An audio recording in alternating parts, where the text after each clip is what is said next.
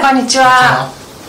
レブラ君と怪しい仲間たちの時間です。本日も出演は？はい、えー、予備役ブルーリボンの会代表の荒木和弘と。幹事長の桂木奈美とレブラ君です、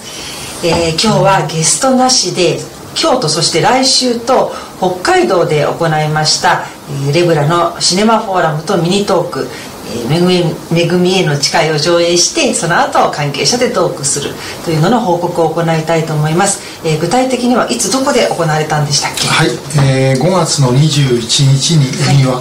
それから22日に旭川と、はい。もう連続で、えー開催をしました。はい、で今日はそのうち、え2日目の旭川のミニトークの様子をはい。ご覧いただくんですよね。はいはい、前後編に分けて2週にわたってお届けしますが、えーこの録画はですねチャンネル桜北海道のご協力で、えー行っていただいておりはい、ますありがとうございました。はい、それではご覧ください。えー改めまして本日はあのお忙しい中おいでいただきまして、えーこの映画「めぐみへの誓い」ご覧いただきましたことを改めてはあの御礼申し上げます、えー予備役ブルーリボンの会の代表を務めております荒木和弘と申します、えー今日はあの私とこの地元旭川、えーの影本健二会員であり、えー北部方面航空隊のおまあ、ヘリコプターのお整備をお幹部をされて、えーいました。影本健二会員と2人であのトークを行ってえーまいりたいと思います。約30分ぐらい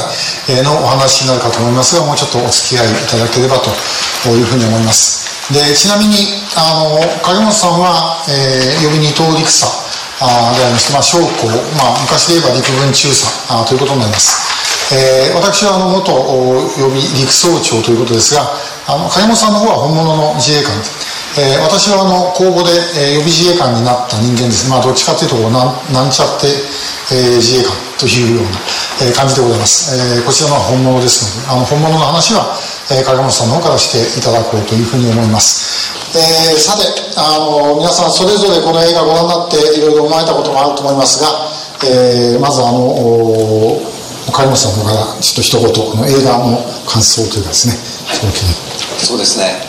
あの今ご紹介いただいたご紹介いただいた通り、えー私はもっと自衛官なんですけれども、えー正直現職の頃はこの問題にあまり強い関心を持っていなかったというふうに言わざるを得ないと思っています。でこの映画を見て、えー大変な衝撃を受けました、えーすごくまあかわいそうだと思ったし、えー悔しいと思ったし、えー頭にくるなというふうに思いました、えーこれは何とかしなきゃいかんと何かできることはないのかと。いうふうに思ったというのが私にとってのこの映画の感想です、えーあれですよね。自衛隊の時でもあの、まあ、よく自衛隊の中で精神教育とかやりますけどね。こう拉致問題については触れられたことはなかったということですよね。そうですね、私の経験としてはそういったことはなかったというふうに記憶してます、まあ、そういうこともなんとか直していきたいというようなことも含めまして私どもはあの予備役ブルーリボンの会、えー元自衛官や予備自衛官で作っている団体でですね活動しているんですが、まあ、ちょっとこの映画のことで、えー最初冒頭の時にちょちょっと言ったお話をさせていただきたいと思います。あの一番最初に、えー横田めぐみさんのご家族がですね、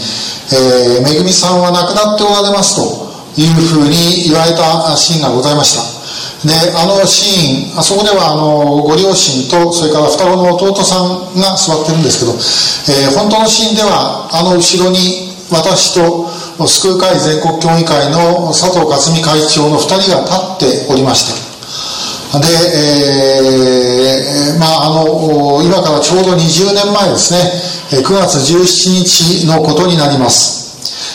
で、えー最初にめぐみさんは亡くなっておられますという言葉を聞いた時本当にですね文字通り頭の中が真っ白になりました。あのおそらく私死ぬまであの時の光景を忘れることはないだろうと思います。で頭の後ろ棍棒で殴られたようなですねそういう感覚でし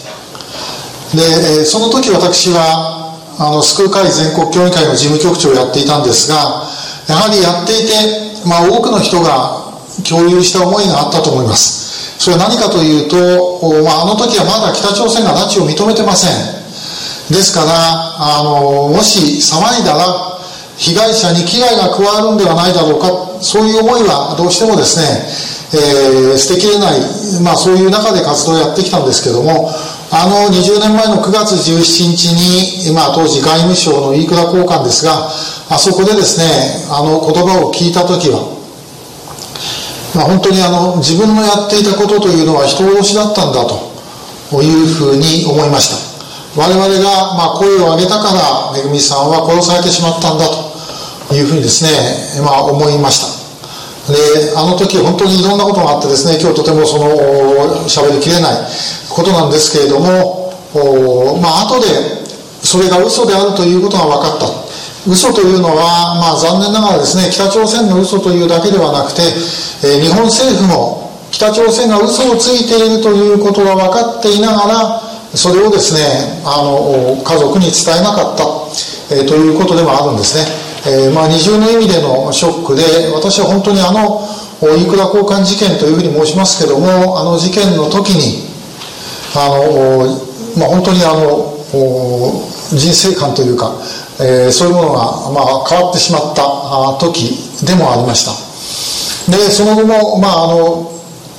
この活動に続けているんですが、えーと、その中でですね、えー、あのキム・ジョンイルが拉致を認めたそしてまあ5人が帰ってきた、えー、ということによって大きく変わったことが一つございました、えー、ひょっとしたらうちの家族も拉致をされたのではないか。というですねふうに思われたご家族が、えー、次から次へと声を上げられたんです。であの入り口のところにポスター貼ってありました。皆様のところにはあのそれを小さくしたチラシがあのお配りしてありますけれどもそこに書いてある方々のご家族が皆さんそういうご家族でございます。で、えー、この旭川の関連でですね、えー、3人の方があのさ本当はもっとたくさんいるんですけど、えー、おられます。でお一人はですね前上正輝さんと言われまして京都の方。で、えー、昭和52年横田めぐみさんの拉致のですね少し前なんですけれどもそれまであの、まあ、大学受験失敗してで富良野の牧場でちょっと働いていてでそれを辞めて京都の実家に帰る。その途中で旭川の駅にリュックサックかなんか荷物を預けてですねそのまま消えてしまった。という方がおられます。それから昭和58年にですね旭川東高の生徒三上慎一郎さんという方があの失踪をあの図書館に行くと言って家を出たままで失踪をされています。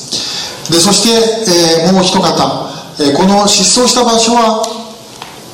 旭川ではないんですけども旭川屋根あの三上さんと同じ旭川東高のご出身で、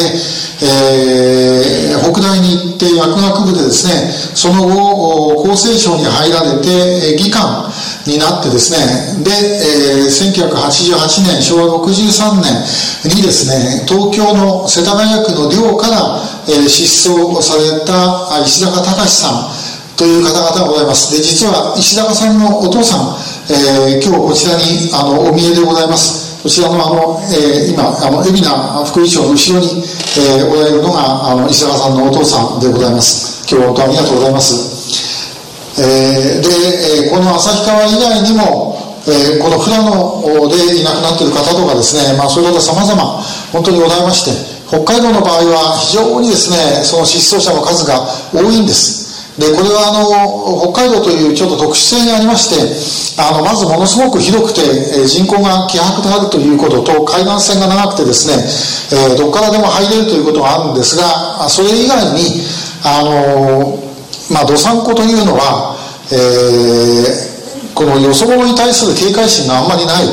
すね。もともとあの漁師町とか炭鉱とか多かったところで、えフラッとやってきて働いてまたフラッといなくなるとかいうことが日常茶飯